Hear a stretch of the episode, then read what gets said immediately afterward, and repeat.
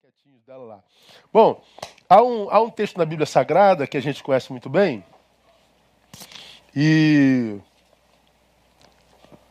vou ministrar nele hoje, respondendo alguém que me fez uma pergunta muito carinhosa sobre esse texto. E eu lembrei dessa palavra e resolvi compartilhar com, com ela e com vocês, que eu acho que tem a ver com todos nós, onde está escrito assim: Não ameis o mundo nem o que há no mundo. Se alguém ama o mundo, o amor do Pai não está nele. Não ameis o mundo, nem o que há no mundo. Se alguém ama o mundo, o amor do Pai não está nele. Ao mesmo passo que, não precisa colocar aí, a gente conhece o textuário da Bíblia Sagrada que diz que Deus amou o mundo de tal maneira que deu seu Filho unigênito para que todo aquele que nele crê não pereça, mas tenha vida eterna. Deus amou o mundo. Ele diz para nós: não ameis o mundo. E ao mesmo tempo a palavra diz que Deus amou o mundo. Ou seja, Deus ama uma coisa que a gente não pode amar? Não necessariamente. É porque a diferença está na conotação do que a gente entende como mundo. Qual é o problema da, daqueles que fazem parte da nossa fé, da fé cristã? É que a, a nossa fé, a fé cristã, lamentavelmente, ao longo dos anos ela se tornou muito intimista, muito voltada para dentro. A gente mais que vive vinde do que ide. A gente mais vai à igreja ou vem à igreja do que é igreja. A maioria dos esforços dos nossos irmãos é no sentido de trazer pessoas para o templo. Diz que não é verdade. Não estou estabelecendo uma crítica, estou, estou, estou analisando um, um fato. Então, o esforço da maioria da liderança do pessoal da nossa fé é no sentido de encher o templo onde a gente adora o Senhor. Então, é um esforço para o vinde. Quando, na verdade, o nosso esforço maior deveria ser preparar essa gente que já veio para ir ser luz do mundo e sal da terra. Deveria ser o que nos ensina a palavra. Ide. Agora, ide onde? Ser luz do mundo. Esse mundo cuja palavra acabamos de ler diz: não ameis. Então, não amar o mundo não é relegá-lo a plano algum em nossos projetos. Porque nós somos salvos do mundo para o mundo. Por quê? Porque eu não tenho como viver em outro lugar senão no mundo. Se eu sair do mundo, eu vou onde? Mas como nós mudamos o evangelho de ide para vinde, nós acabamos por criar, lamentavelmente, guetos religiosos que, criados, imaginamos nós, ser a força antagônica àquilo ou aquele lugar de onde nós viemos do mundo. Então, na nossa cabeça, automaticamente, quando pensa em mundo, a gente pensa que o oposto de mundo é a igreja. A igreja e o mundo. Aí, quando a gente fala de mundo, a gente fala de tudo que está fora da igreja. Só que igreja, nesse contexto, é o templo. É o lugar onde a gente vai. Só que o lugar onde a gente vai adorar não é igreja. Igreja somos nós que vai nesse lugar adorar. Quando a gente sai desse lugar que a gente chama de templo, aquilo ali não é igreja, aquilo ali é um prédio. Então a igreja volta para o mundo de onde veio, para a igreja. Então quando Jesus diz assim, não ameis o mundo, ele não está falando de uma questão geográfica. Porque eu amo o lugar onde eu moro. E eu não moro na igreja, eu moro no mundo. Eu eu gosto de dar minhas corridinhas aí na rua aí, de vez em quando, e, e onde eu corro, eu gosto muito daquele lugar. E não é no corro dentro do templo, não. Eu, de vez em quando, saio para jantar com a patroa, com a nega. Tem alguns restaurantes no Rio de Janeiro que eu amo a beça. E não é dentro da igreja, não, é no mundo. Então, quando, quando a Bíblia diz não ameis o mundo, do que ela fala, afinal de contas? Porque a pergunta que me veio é, foi, pastor, desde que eu me converti, eu nunca mais voltei para o mundo. Aí eu, eu perguntei assim, e aonde você vive agora que não no mundo? Ela falou, como assim? É, se você nunca mais voltou para o mundo, significa dizer que você veio de lá, não é? É. E depois que se converteu, nunca mais voltou para lá. E onde é que você vive agora? a ideia de que vive dentro do templo. E, na verdade, quase que vive. Porque abriu mão de uma carreira, abriu mão de uma, de uma profissão que poderia ser muito útil no mundo, que a, acoplada à mensagem do Evangelho poderia ser muito mais é, completa uh, e tudo mais. E de onde que veio esse papo de que eu nunca mais vivi no mundo? Porque, na verdade, ela estava tentando se autoafirmar na fé e na religião, mas o que de fato acontecia é que ela estava muito, sentindo muita saudade daquilo que um dia fez e que, na minha concepção, é para aquilo que ela é vocacionada, mas por alguma razão ela abandonou achando que aquilo era mundano. Eu não acredito que um trabalho digno, justo, seja mundano. Se é para colocar o pão sobre a mesa, se é para servir alguém.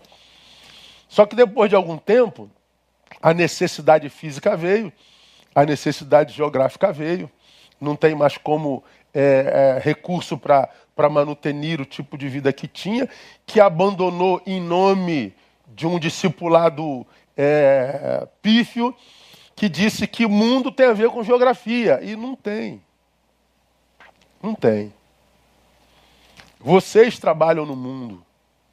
Vocês moram no mundo. Se mundo é o oposto da geografia da igreja. A gente anda no mundo, a gente come no mundo, a gente tem amigos no mundo, nossa família está é, no mundo. O que, que isso aqui quer dizer? Deixa eu conversar um pouquinho sobre isso bem rapidinho. Mas, sobretudo, esse texto fala de amor. Agora, olha que coisa interessante. Fala de um amor que anula o outro. Não ameis o mundo. Amor. Se alguém ama o mundo, o amor do Pai não está nele. Então o texto está dizendo: você tem que escolher que tipo de amor você quer carregar em si. O amor que te prende ao mundo ou o amor de Deus. A ambos não dá. Então o texto está falando de um amor que anula o outro. Essa exortação de João, ela vem em contrapartida, em contraponto ao primeiro e grande mandamento, que está lá em Mateus 22, 37.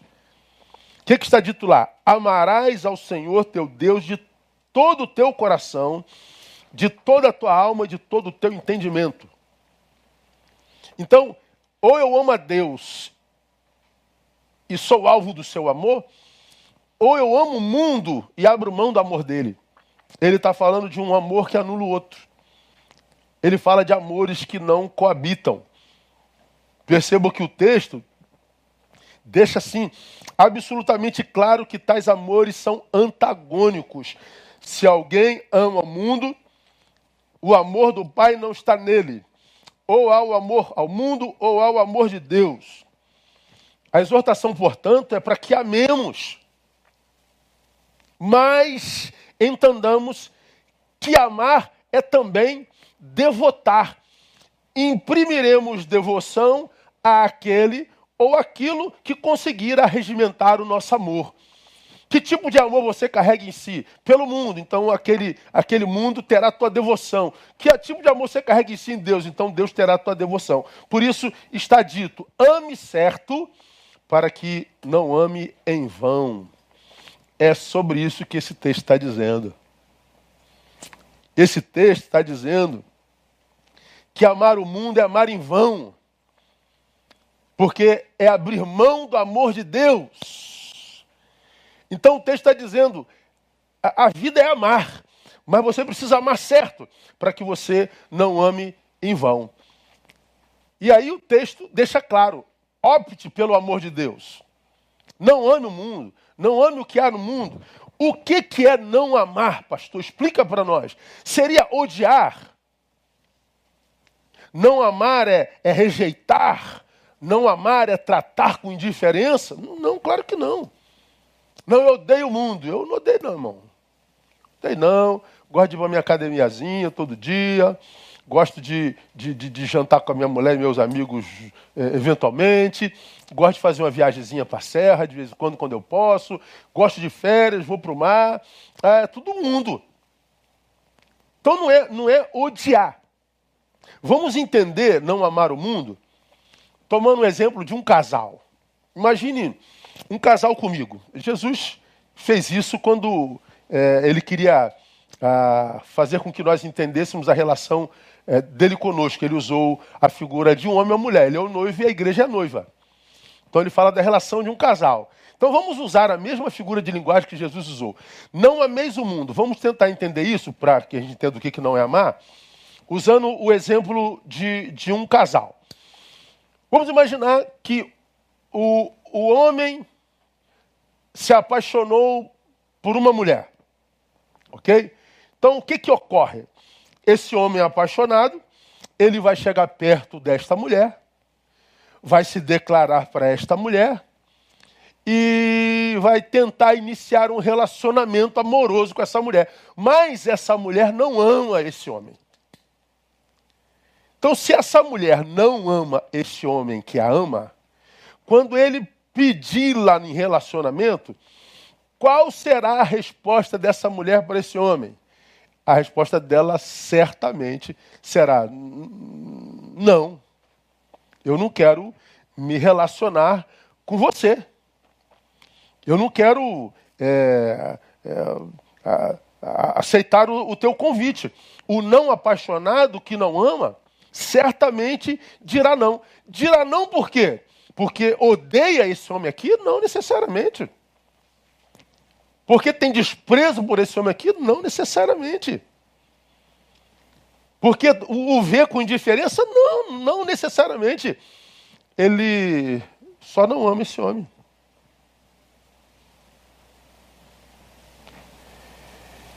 E por que, que ela diria não na prática e a gente entende o que, que é não amar o mundo, irmão? A mulher diria não para o homem. Por quê? Porque, diria ela, não é alguém com quem eu queira repartir o que eu sou. Por que, que você não quer ficar comigo, moça? Desculpe, moço. Você não é alguém com quem eu queira repartir o que eu sou. Eu não quero ser com você. Eu quero ser, mas não com você. Eu quero que você seja, seja, feliz inclusive, mas não comigo. A gente tem estado, né? Somos amigos, quem sabe, estudamos juntos, congregando na mesma igreja. E porque a gente tem estado, você passou a, a me amar. E, e, e estar contigo não, não, não, não me é pesado, mas eu não amo você para ser contigo. Então eu não posso estar com você, eu não posso ser com você, porque eu não te amo. Então, o que, que seria não amar o mundo? É a mesma coisa da resposta dessa menina. Não é alguém ou um lugar ou alguma coisa com o qual eu queira repartir o que sou. Não amar o mundo é estar nele. Até porque nós não temos como estar em outro lugar sem se confundir com ele, sem se tornar um com ele, sem se confundir. Confundir é fundir com. Então, Amar o mundo é renegar o que se é para ser o que todos são. É perder a própria identidade. É deixar de ser o que se é, é, é se tornar, como eu disse de manhã, um personagem. É viver segundo os seus princípios, segundo os seus valores. É se diluir de tal forma nos seus princípios e valores que a sua identidade cristã já não é mais detectável. É, é viver uma, uma, uma identidade espiritual camaleônica. Você conhece o camaleão, né? na minha época era muito mais comum. O camaleão ele toma a cor do lugar onde que, ele está. Se você botar um camaleão em cima da, da, da grama, ele fica verde. É um, é um mecanismo de defesa. Se você botar ele em cima da areia do mar, ele toma a cor da areia do mar. Ele tem essa capacidade de, de ludibriar a presa. Ele se adequa ao lugar, ao sistema. Então, amar o mundo é renegar o que se é para ser o que todos são. Uma imagem, portanto, amar o mundo é estar de tal forma envolvido com o que é do mundo, a ponto de, de, de, de, de se não perceber mais quem somos nós. Ser com o mundo é deixar de ser. Então por que, que a moça diria não? Não é um, um alguém com quem eu quero ser. Eu posso estar, mas sem ser de lá. Eu me lembro de uma experiência, já contei isso há muitos anos na nossa igreja. Era. Ah, Para quem não sabe, eu sou motociclista há muitos anos e, e na nossa igreja tem um motoclube. Eu fundei há 15 anos o Pregadores do Caminho. E no início, até o motoclube pegar, eu rodei muito os encontros de moto no Brasil inteiro, rodando de moto dois anos. Cancelei minhas agendas, minhas viagens, só ficava rodando de moto, moto, moto, moto, moto. Hoje o motoclube tem mais de 200 membros, eu, eu quase não rodo com o motoclube, agora eu não tenho tempo. Ando de moto no dia a dia, mas as viagens que o motoclube faz eu quase não vou. Muito, muito raramente. E eu me lembro que eu estava num dos eventos aqui na Baixada Fluminense, e um grande evento. Bom, quando eu cheguei, muita gente me conhece, né? Pô, pastor Nil chegou, tal, cheguei com a minha moto, tal. E no encontro de moto, tradicionalmente, toda alimentação é 0,800. Então, o motoclube que está aniversariando, ele que serve o almoço, ele faz o churrasco, é, as pessoas pagam bebida, mas a comida é de graça. Aí estava chegando na hora do almoço, o motoclube já tinha ido, eu fui depois, tive um compromisso de manhã, fui depois. Aí quando eu cheguei, tinha aquela fila do pessoal na, na, na churrasqueira para pegar o almoço e tal. Encostei minha moto, fui cumprimentando todo mundo. Pessoal, pastor Neu chegou, pastor Neu chegou. Eu estou aqui conversando com o pessoal, a fila de almoço está ali, aquela fila gigante. O pessoal que estava fazendo churrasco, não era o nosso motoclube não, né? Me conheceu, falei, pô, pastor Neil tá aí, ô pastor, tudo bem? Falei, opa, legal, tal. Aí saiu um cara lá de dentro com um prato de churrasco para mim. Aqui, eu que não estava na fila. Aí, pastor, eu trouxe para o senhor. Eu falei, pô, irmão, muito obrigado, mas eu não, não posso aceitar. Não, não, não, eu trouxe para o senhor aqui, não, não posso, tem uma fila grande aqui, cara, eu não entrei na fila, vou entrar na fila lá tal. Não, pastor, o senhor não precisa entrar na fila, não. Aí eu dei um abraço nele e falei assim, pô, muito obrigado, mas acho que não é justo, não, não vai ficar legal, não. Dá pro irmãozinho ali, eu vou entrar lá, depois tu me serve, tu capricha no meu prato aí. Eu tenho certeza? Tem. Aí ele pegou, voltou com o prato. Eu não peguei a comida, né? O cara saiu lá do final da fila um motociclista aquele cascudo, conhecido no meio. Aí bateu na minha costas e falou assim, brother, eu estava de olho em você, irmão. Se você pega aquele prato na frente de todo mundo, meu irmão, eu ia, eu ia me decepcionar demais. Porque você teria sido assim um canalha. Porra, mas você não pegou, brother. Tu tem meu respeito tu é o cara, entendeu, irmão? Conta comigo. Pô, o cara me botou lá em cima, né, cara? Por causa de um prato de comida? Não. Porque nossos valores são diferentes do mundo. Eu poderia pegar e comer. Farinha pouca? Meu pirão primeiro. Como a gente pensa só na gente, quando a gente quer, como a gente quer levar vantagem em tudo como a gente tira dos outros para se sentir melhor, como a gente quer se dar bem em tudo, como no nosso país vigora a lei de Gerson, como a gente quebra todos os princípios éticos e morais porque nós somos egoístas, só pensamos em nós, porque a gente não se preocupa com o nome alheio, com a, com a, com a, com a necessidade alheia, a gente não se preocupa com, com, a, com, com, com, com o nome alheio, a gente só pensa em nós. Quando a gente tem uma postura que é diferente do mundo, por mais simples que seja, a gente descobre que nós estamos rodeados de uma tão grande nuvem de testemunhas. Não amar o mundo, irmão, é estar nele sem se confundir com ele. E como eu preguei aqui há bem pouco tempo atrás, nós vivemos um tempo tão sinistro, tão esquisito, tão, tão, tão incompreensível. E a gente vive tão polarizado que você sabe, por exemplo, quem é da esquerda militante. Você sabe quando o sujeito é esquerdista, é, é, consagrado. Você sabe quem é da direita militante, aquele, aquele direita consagrado. Então tu sabe discernir quem é da esquerda e quem é da direita. Tu não sabe discernir quem é crente. Quem é o cristão hoje? A gente não sabe, irmão. Nós temos muita dificuldade de detectar o cristão no nosso meio. Ah, mas quem é da esquerda e odeia a direita, a gente sabe. Quem é da direita e odeia o pessoal da esquerda, a gente sabe. E quem são aqueles na direita e na esquerda que amam ao Senhor? A gente não sabe, não. A gente não sabe mais identificar cristãos. Parece que a nossa identidade está sendo deformada em nós. Parece que nós estamos perdendo a identidade espiritual. Nós estamos deformando, irmãos. Parece que nós estamos amando o mundo como fez Demas. Eu tenho dito que esse ano para mim é o ano de Demas. Demas me abandonou tendo amado o presente século.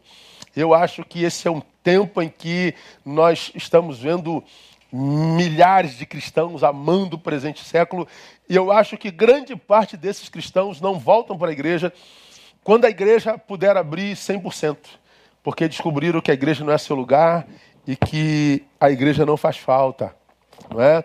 Descobriram o seu verdadeiro lugar. Então, quando a Bíblia diz não ameis o mundo, está dizendo é, eu não amo o mundo porque não é um lugar no qual eu queira ser.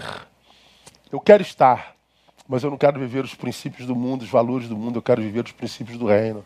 Eu quero sinalizar o reino de Deus aonde estiver. E mais, vamos seguir no exemplo do casal. Hoje eu não me alongo.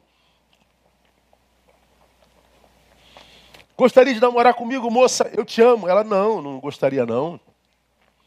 Primeiro porque eu não quero ser com você. Quero que você seja. Eu quero ser.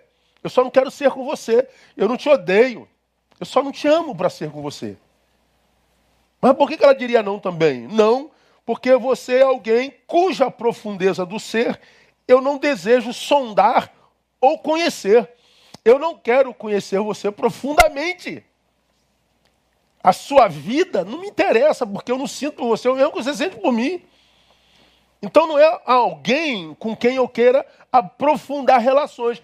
Por não amá-lo, não sou impedido ou impelido a conhecê-lo profundamente. Não tem desejo, não tem interesse. Diferente do que nos exorta a palavra sobre Deus, né? Lá em Oséias capítulo 6, versículo 3, nós vemos um texto que nós todos conhecemos muito bem. Conheçamos e prossigamos em conhecer ao Senhor. Depois ele diz: O meu povo é destruído porque ele falta conhecimento. Então, conheçamos e prossigamos. Por quê? Porque ele é uma fonte de conhecimento inesgotável. Quanto mais nós o amamos, mais buscamos conhecê-lo. Quanto mais o conhecemos, mais o amamos. Quanto mais o amamos, mais desejamos conhecê-lo. Quanto mais a gente se, se encanta por uma pessoa, mais a gente quer conhecer essa pessoa. E quando essa pessoa é de Deus mesmo, mais a gente conhece, mais a gente quer conhecer. Pois bem, a relação do crente com o mundo é isso aí. Você não é alguém a cuja profundeza do ser eu desejo sondar, eu desejo conhecer. Não me interessa. Por não amá-lo, não nutro esperança de encontrar nele o que julgo faltar em mim. Desculpa, moço. Eu não entendo que você tenha o que é necessidade em mim. Não. Acabou. Bom, não amar o mundo é, mesmo estando nele, ter a consciência de que ele não pode ser para mim nada mais do que o que de fato ele é. Um mundo que eu não devo amar. Estou aqui. Mas é como que se eu não tivesse a ver com isso aqui. Eu sou de outra natureza. Eu sou de outra pátria. Eu sou de outro valor. Eu sou de outra egrégora, diriam os filósofos, os estoicos. Sou de outro, outra vibe, sou de outra transcendência. Aqui estou, mas estou de passagem. Não é o meu lugar. Portanto, amá-lo ou amar o mundo é, é vê-lo além do que ele é. É ter uma visão equivocada dele. É vê-lo como o lugar da minha alegria é vê-lo como lugar da minha realização, é vê-lo como lugar onde devo pôr a minha esperança, é vê-lo como meu desejo, meu sonho, meu tudo, e enxergar o mundo assim é autossabotagem, porque o mundo, irmão, o que a gente vê no mundo é aquela, aquela miragem que a gente tem no deserto depois de dias sem tomar água. A gente vê o mar no deserto. A gente vê uma lagoa no deserto. E quando a gente mergulha nessa lagoa que a gente acredita vai salvar a nossa vida, a gente cai de boca na areia. E o que a gente vê é sempre frustração, é tristeza, é traição. Amar o mundo é viver no engano. É disso que Jesus está falando. Jesus está falando, já que você tem a capacidade de amar, ama certo.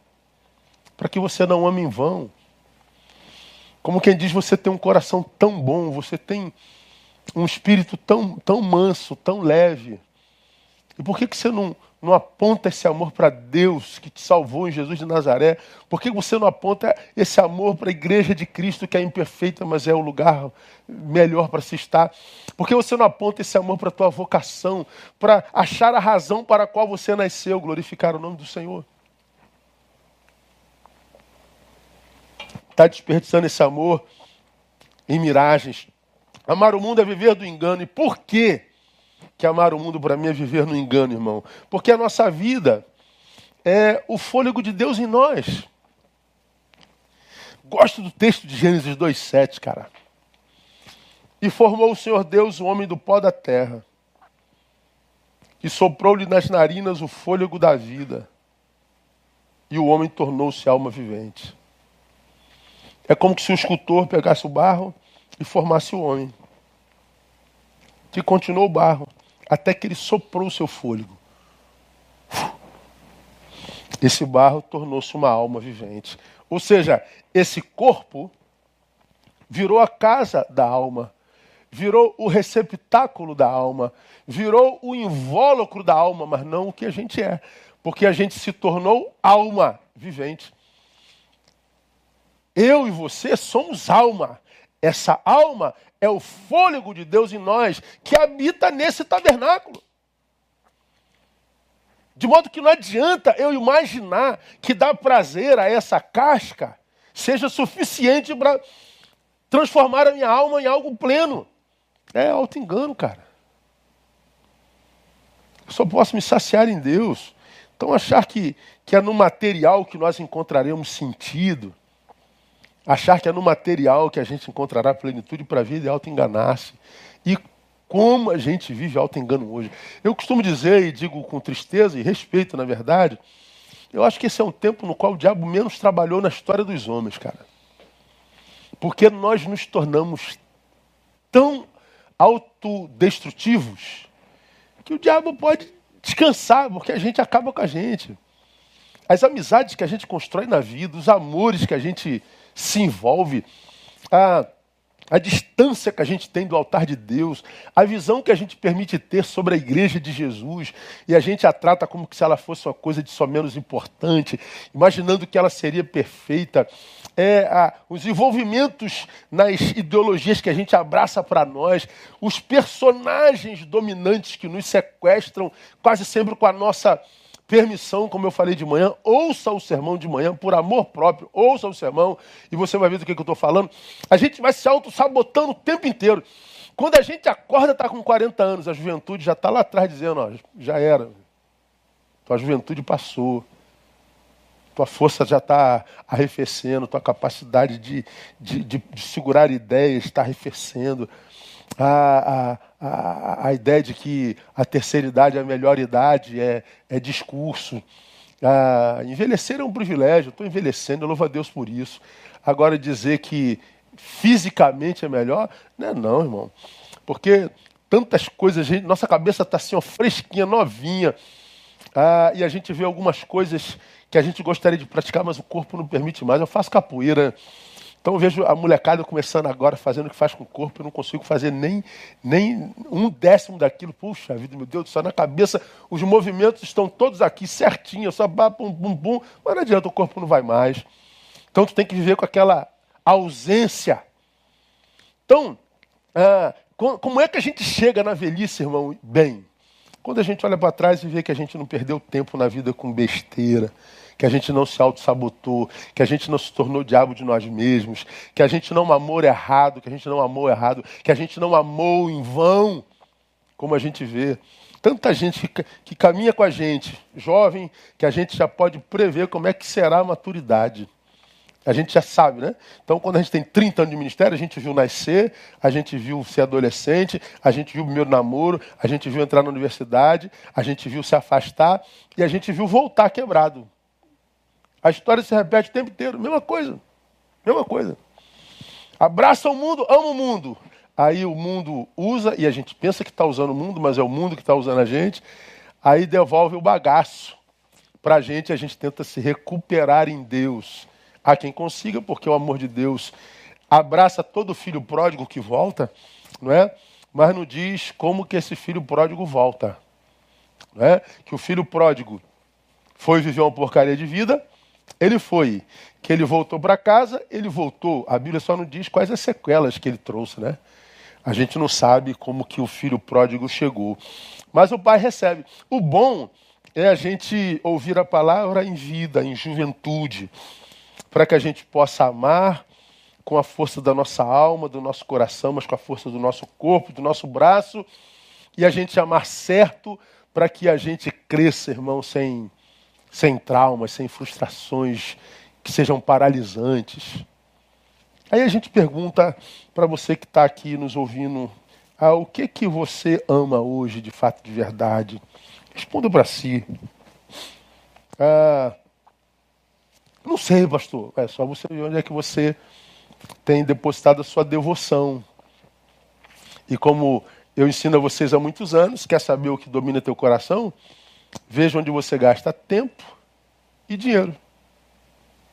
Você sabe onde é que está teu coração e o que, que você ama, porque é lá que tua devoção, está a tua devoção. É por isso que quando a gente fala de adorar ao Senhor com dinheiro é uma ofensa para tantos crentes. O coração dele não está aqui. Todas as desculpas são construídas, inclusive usando a Bíblia para isso. Mas o coração não está aqui. Agora, para você que o coração está aqui, você doa com alegria. Se pudesse, doava mais. Quando tem que dar para a esposa fazer alguma coisa em casa, aquele marido que fica retendo, sabe que tem que fazer, mas é porque o amor não está mais lá. Agora, quando você é uma esposa, cara, você tem prazer em servir essa esposa. Você tem prazer em servir seu filho. Você tem prazer em abençoar seu amigo. Você tem prazer em abençoar. Ontem eu fui almoçar com as meninas, minhas filhas, aí chovendo a beça lá perto de casa. Aí tinha um garotinho, já tem uns oito anos, com a capinha, aquela capinha transparente, sentado no chão, do lado de fora do, do restaurante, vendendo mentos, aquelas, aquelas caixinhas, né? Falei, caramba, tadinho do menino. Ah, as meninas entraram com a André, eu fui estacionar o carro, quando eu passei, aí eu falei, pô, cara, trabalhando hoje, tem que trabalhar, né, tio? Ajuda eu aí. Quanto é? Um é, um é três e dois é cinco. Eu falei, me dá dois aí. Aí ele me deu dois, eu dei cem reais a ele. Pô, não tem troco não, tio. Eu falei, então fica com troco para você. Ele abriu os olhos, quase que infartou, né? O senhor tá, tá brincando? Disse, não, pode ficar, Deus te abençoe, tá? Não dá para tu ir para casa agora, não? Se vamos imaginar que você tinha vendido tudo. Não, dá sim, eu vou embora, eu vou embora, eu vou embora, não dá nisso tudo, as caixas não, eu vou embora. Aí eu entrei. Quando eu saí, ele estava do lado de fora com as caixinhas. Eu falei, tu ainda está aí, cara? Ele falou, poxa, tio, eu, eu posso arrumar um pouquinho mais para levar para casa, né? Aí a gente estava saindo com a, com a comida que sobrou. Essa comida aí sobrou, tio? Sobrou. Aí deu uma comida para ele. Oito anos. Deixou o troco para ele, pastor, com alegria. Alegria, a gente comeu muito bem lá dentro. Tem um garotinho de oito anos que está trabalhando. A gente serve com prazer. A gente não é miserável quando a gente ama, sabe, gente? A gente serve, a gente ajuda, a gente abençoa, porque a gente sabe que tem um Senhor no céu olhando para nós. Agora, o que que é amor no teu coração hoje? A quem você tem dedicado devoção? Quanto do teu amor, da tua devoção, quanto do, da, da materialidade dos teus afetos é dedicado à casa de Deus e ao Senhor dessa casa, ao Deus que te salvou? Quanto tempo você gasta com amigos que nem amigos são e quanto tempo você gasta com Deus que te criou? É disso que a Bíblia está falando. Amar certo para que a gente não ame em vão. Amar certo para que quando a gente chegar num determinado é, momento da nossa história, sei lá, no tempo da angústia, no tempo da dor, no tempo da dúvida, no tempo da crise, a gente tenha um passado no qual se escorar. Porque Qualquer um profissional de humana sabe disso. Quando nós não temos no nosso presente nada no que nos escorarmos, é um presente de dor, um presente de angústia, é um presente de abandono, é um presente de, de, de, de traição. Ora, onde é que a gente encontra refúgio? Nas nossas memórias. Se no agora não há aonde a gente se escorar, a gente se escora nas nossas memórias. Agora, quando a gente ama errado, a gente não consegue criar uma história que vai se transformar numa memória para nela nos escorarmos se o presente não prestar. Aí nós temos um grande número de gente cujo presente é uma porcaria, cujo passado foi uma porcaria, não foi capaz de construir uma memória para que nela a gente se escore. E gente com muito amor no coração, só que amor errado, amor errado e por isso amou em vão. Não é linda a palavra de Deus, irmão, que explica isso tudo para a gente? Por que você não quer namorar comigo, moço, moça? É, você não é alguém cuja profundeza do ser eu desejo conhecer. Vamos terminar? Por que, que ela não quer namorar com ele? Por que, que eu não devo amar o mundo? Porque com ele, pensaria a menina, mesmo acompanhada, eu estaria só. Verdade. Se quem está do meu lado não está dentro, já falei sobre isso aqui no culto de família. Eu continuo só. O que mata a solidão não é ter alguém do lado, é ter quem está do lado dentro. É ter quem está dentro do lado. Se quem está do lado não está dentro, eu continuo sozinho.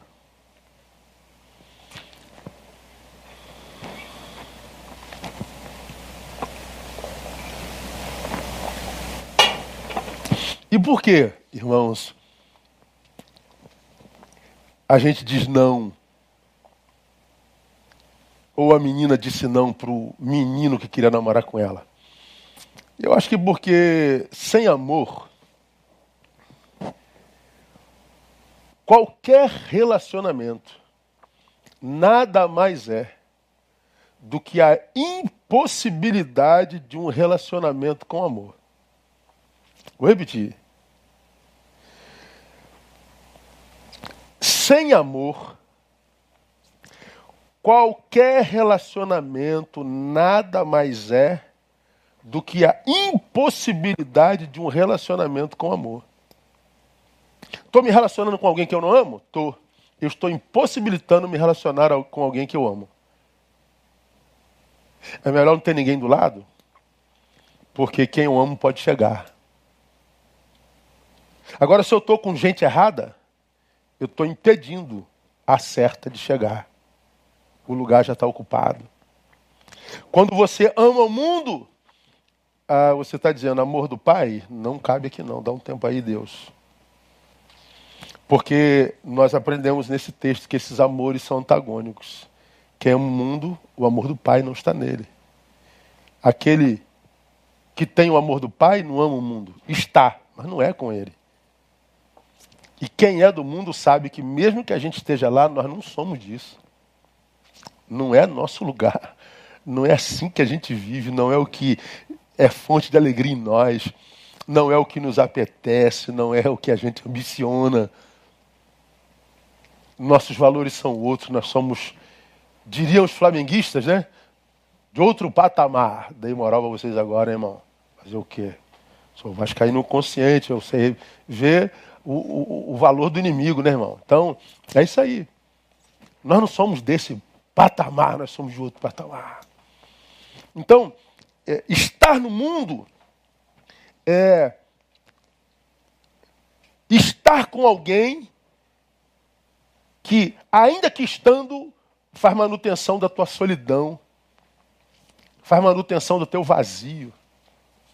Quantos cristãos, irmãos, abandonando as coisas de Deus com discursos ufanistas. Não, porque eh, Deus não tem nada a ver com a igreja, eu não preciso da igreja, eu posso ser de Deus no mundo. Ah, é. Aí eu quero ver alguns de vocês que foram arrastados como Demas dizer que tem vida devocional constante. Sei que está aí na causa das minorias, que nas quais eu também estou, né? Diga para você que você tem vida de leitura da palavra, diga que você tem vida de oração, diga que você tem retroalimentação dessa palavra através de gente que, que está cheio dessa palavra. Diga que você tem isso. Não tem. Não tem.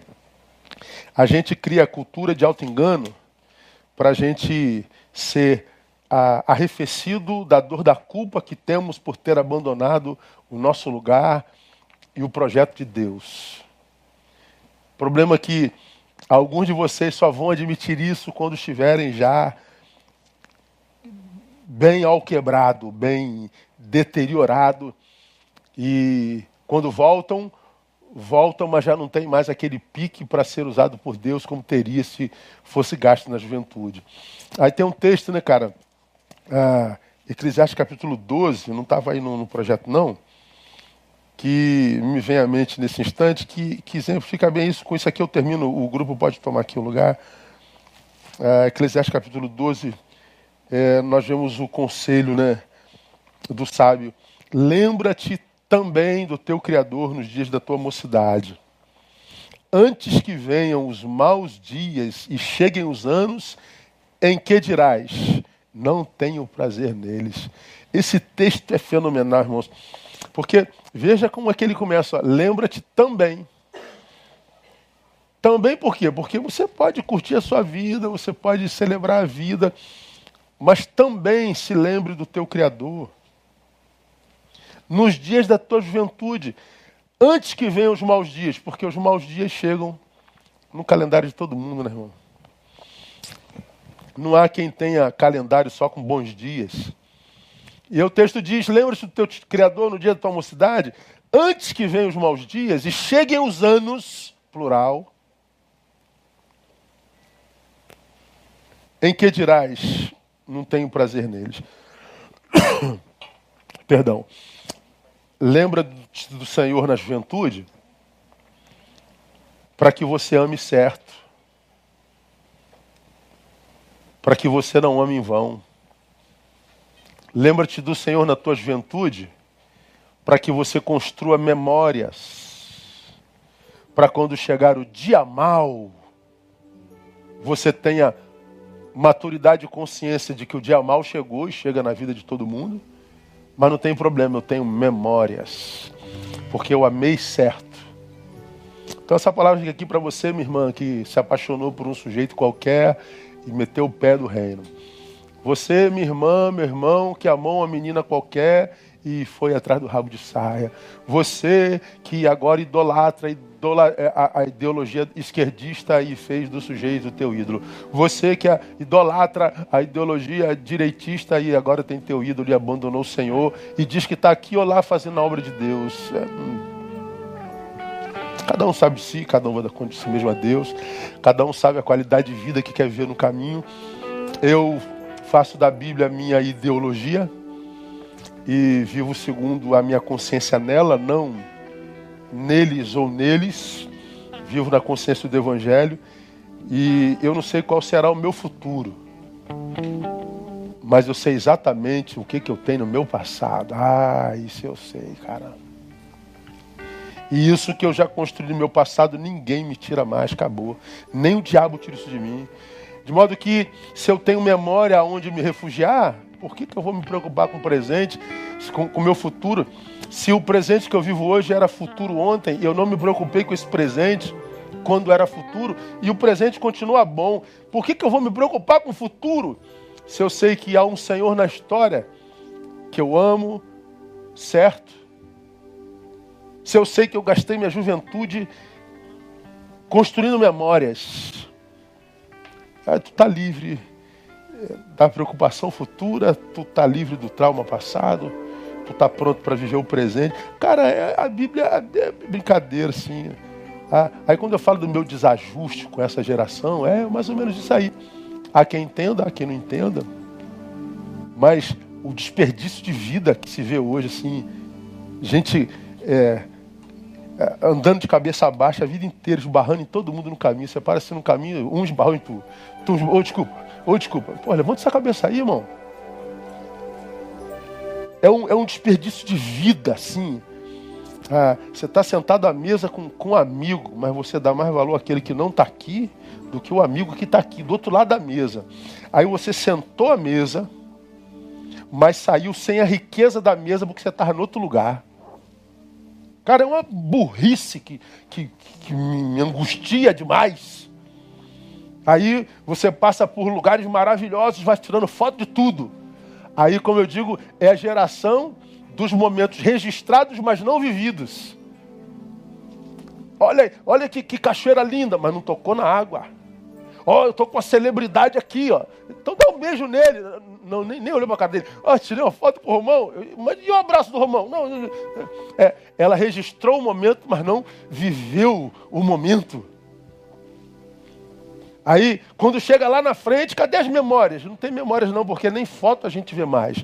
No nosso tempo, a gente imprimia foto. A gente ia lá e buscava foto. A gente sentava com a família e passava o álbum de foto. Hoje não. Você tira, tira, tira foto e some no celular. Enche, tu joga no lixo as que passaram que você nem viu. Cara, é, um, é uma autossabotagem é, ininterrupta. Mas que não adianta dizer mais porque não tem mais jeito. É, é assim e quem viciou nisso não tem como retornar. Mas esse texto, ele nos adverte. Quem ama o mundo o amor do pai não está nele. Amores antagônicos. Fala de amores antagônicos e da possibilidade de alguém que ama se frustrar. Ame certo, para que você não ame em vão. Vamos louvar.